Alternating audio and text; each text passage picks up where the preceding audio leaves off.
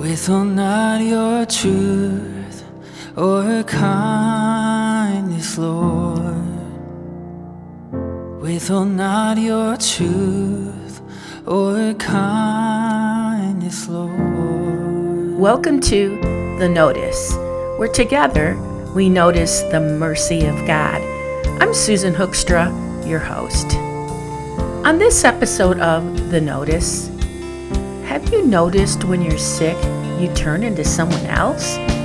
Or maybe you long to have others take notice of you.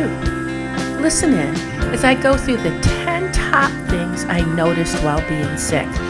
We'll talk about those wishes, being irritable, gratefulness, and endurance as we take notice of God while being sick. Memories of being sick as a child were bittersweet. When I was sick, I felt more noticed. When I had the cold or flu, the world seemed to stop, and my mom appeared out of nowhere. She didn't always take my temperature the normal way. She simply placed her hand on my forehead and asked, "How about some hot burners?" Or "How about some chicken soup?" That red can of Campbell's seemed to be always accompanied by saltines or even dry toast. I didn't appreciate all she did until I grew up and had to nurse myself. And so that's been my life this December, nursing myself, and why I haven't been able to record a podcast episode. I literally lost my voice for over 2 weeks. This flu bug got me so run down, I knew I couldn't record my voice without irritating my listeners and my vocal cords. Ironically, it led me to today's subject, 10 thoughts I noticed about God, others, and self while being sick. Before I get started, I want to remind us of the Lord's command found in Luke 10:27. Love the Lord your God with all your heart, all your mind, all your strength, and love your neighbor as yourself. As I've preached this many times, this verse implies 3 relationships. 1 is relationship with God, 2 is relationship with others, and 3 is relationship with self. So as we go through these top 10 thoughts when sick, I'm hopeful you'll see each of these relationships are challenged when we get sick. Number 10. When sick, all I care about is getting better. Nothing else matters. With a high fever, body aches, chills, congestion, and exhaustion, it's hard to have the energy to take care of anyone else or get anything done. My life stood still, and all I wanted was relief from my symptoms and someone to nurse me. Ironically, I wonder if I felt maybe a little entitled. After all, I asked my husband to drop everything and get the materials I needed, like cough syrup, ibuprofen, Kleenex. Does being sick entitle us to something? Does everyone need to stop what they are doing just to take care of me? As I was pondering, I realized that, on the other hand, being sick was actually a gift to force myself to do nothing. Yes, friends, I did say forced because I'm what you call a go-getter. Always have a project, always something that needs to get done. I had to force myself to slow down, to consider my relationship with self. Am I putting myself in the best possible position to get well? Do I need more margin in my daily life to better take care of myself? Galatians 6:5 tells us, each one should test their own actions. Then they can take pride in themselves alone without comparing themselves to someone else, for each one should carry their own load. Okay, Mom. God says I can nurse myself. Number 9. The best motivation for cleaning is sickness. My strong desire to wipe down countertops, wash more laundry, and clean everything more arose than ever since I was sick. Perhaps I wanted to get rid of any lingering germs that may have come for a visit, Or maybe it's because when we're sick, we want everything icky to go away.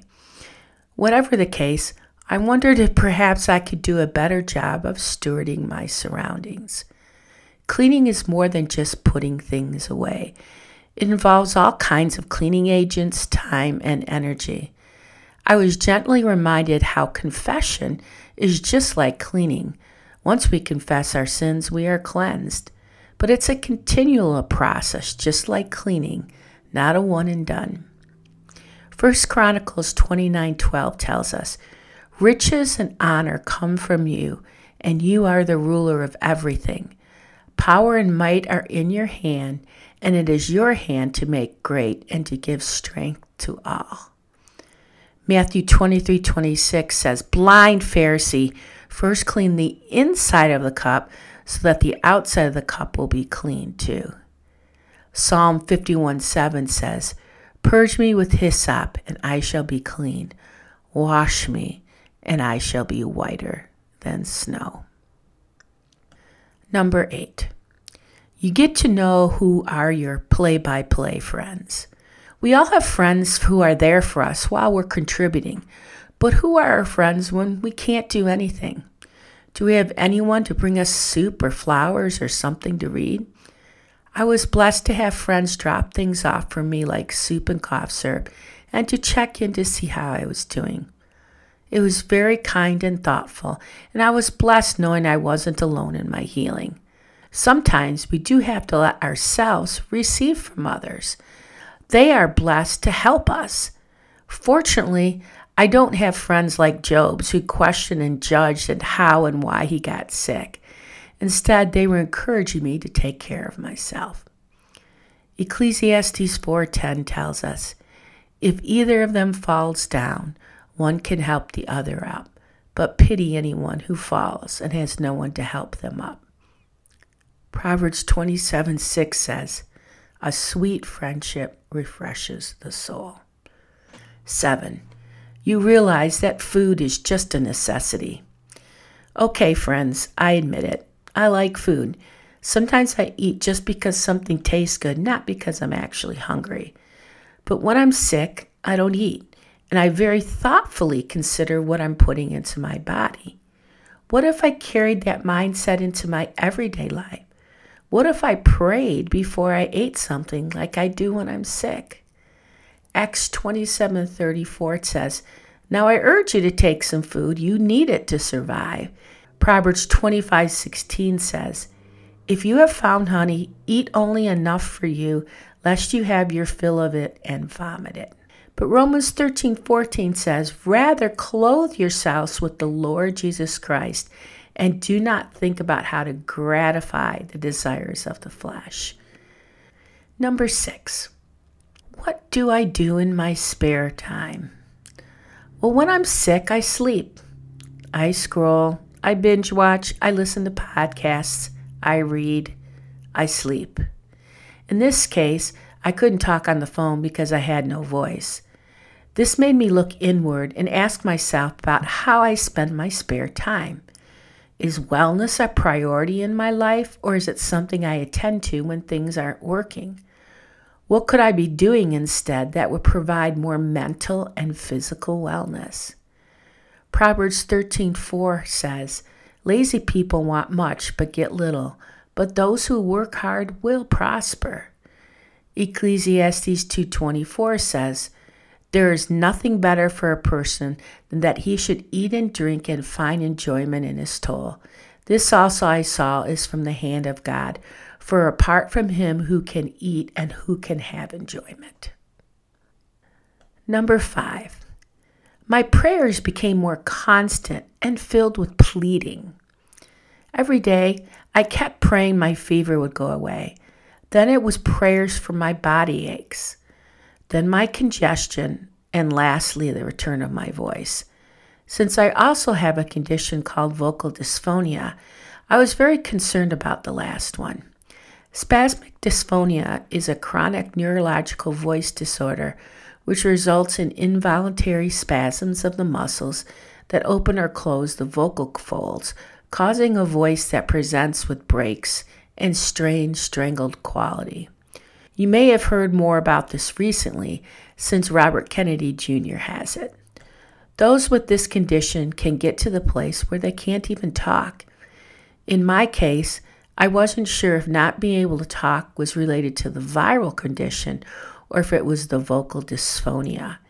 Imagine my gratefulness when my voice returned. This meant the laryngitis was viral.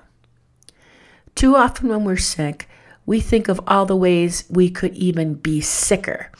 I recall someone asking me, "Any theories on how you got sick?" Well, no. The only theory is that viruses come and go, and right now they came to visit me. But prayer is more than a virus. It doesn't have to come and go.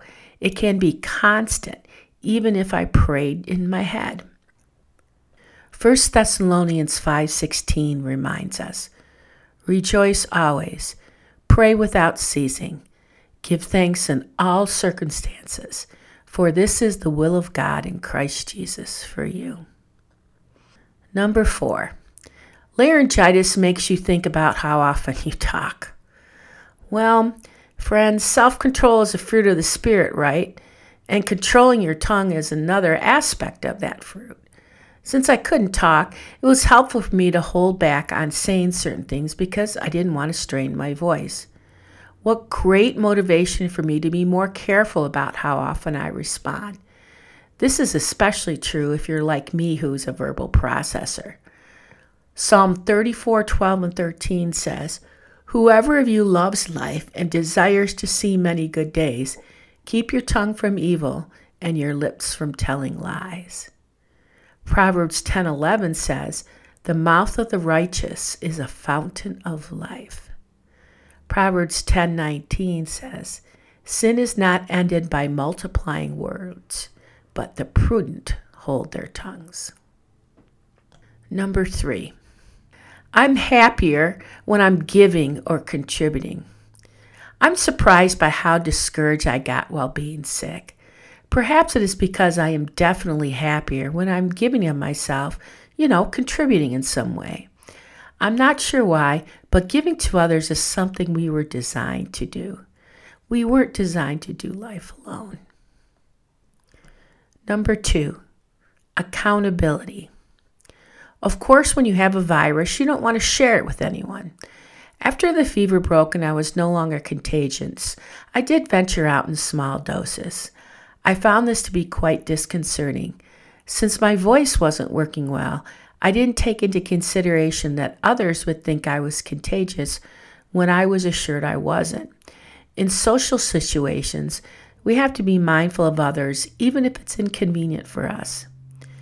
A big reason I decided to do this subject on this podcast is for accountability. I wonder how others who are really, really sick manage to consider others before themselves.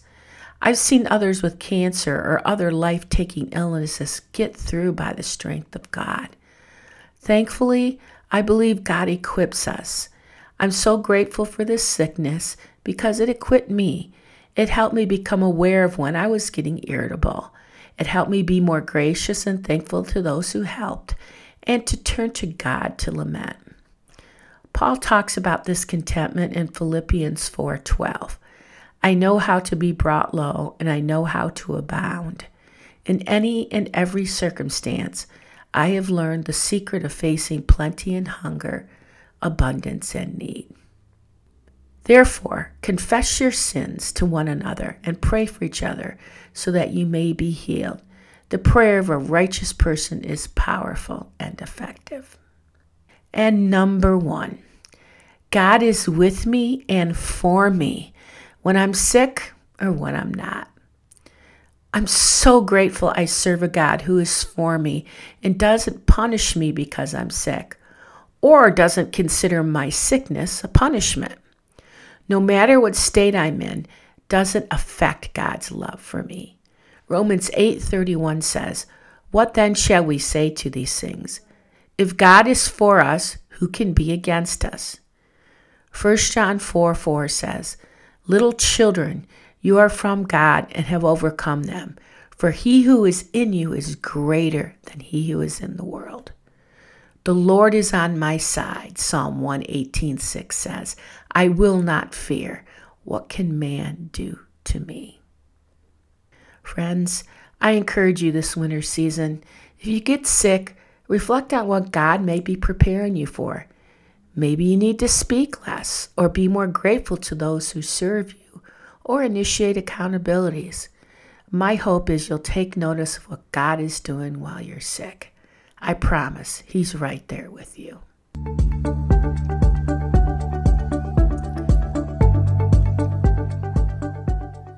Yes, this sickness wore me out, and I'm so much better now.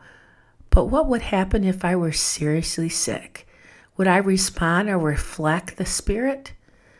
I'm glad I had this time with God, and I'm glad I was able to see ways He can use my sickness for His glory. Praise be to God.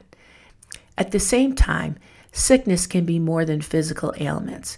There are psychological and emotional ailments that makes our heart sick.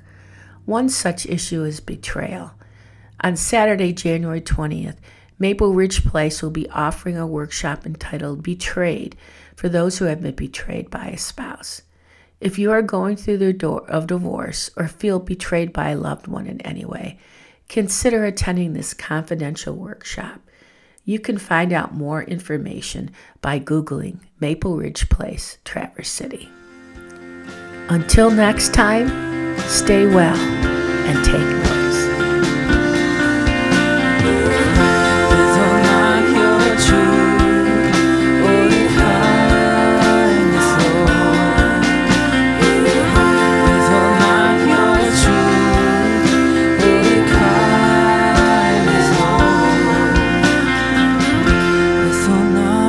Truth or kindness, Lord.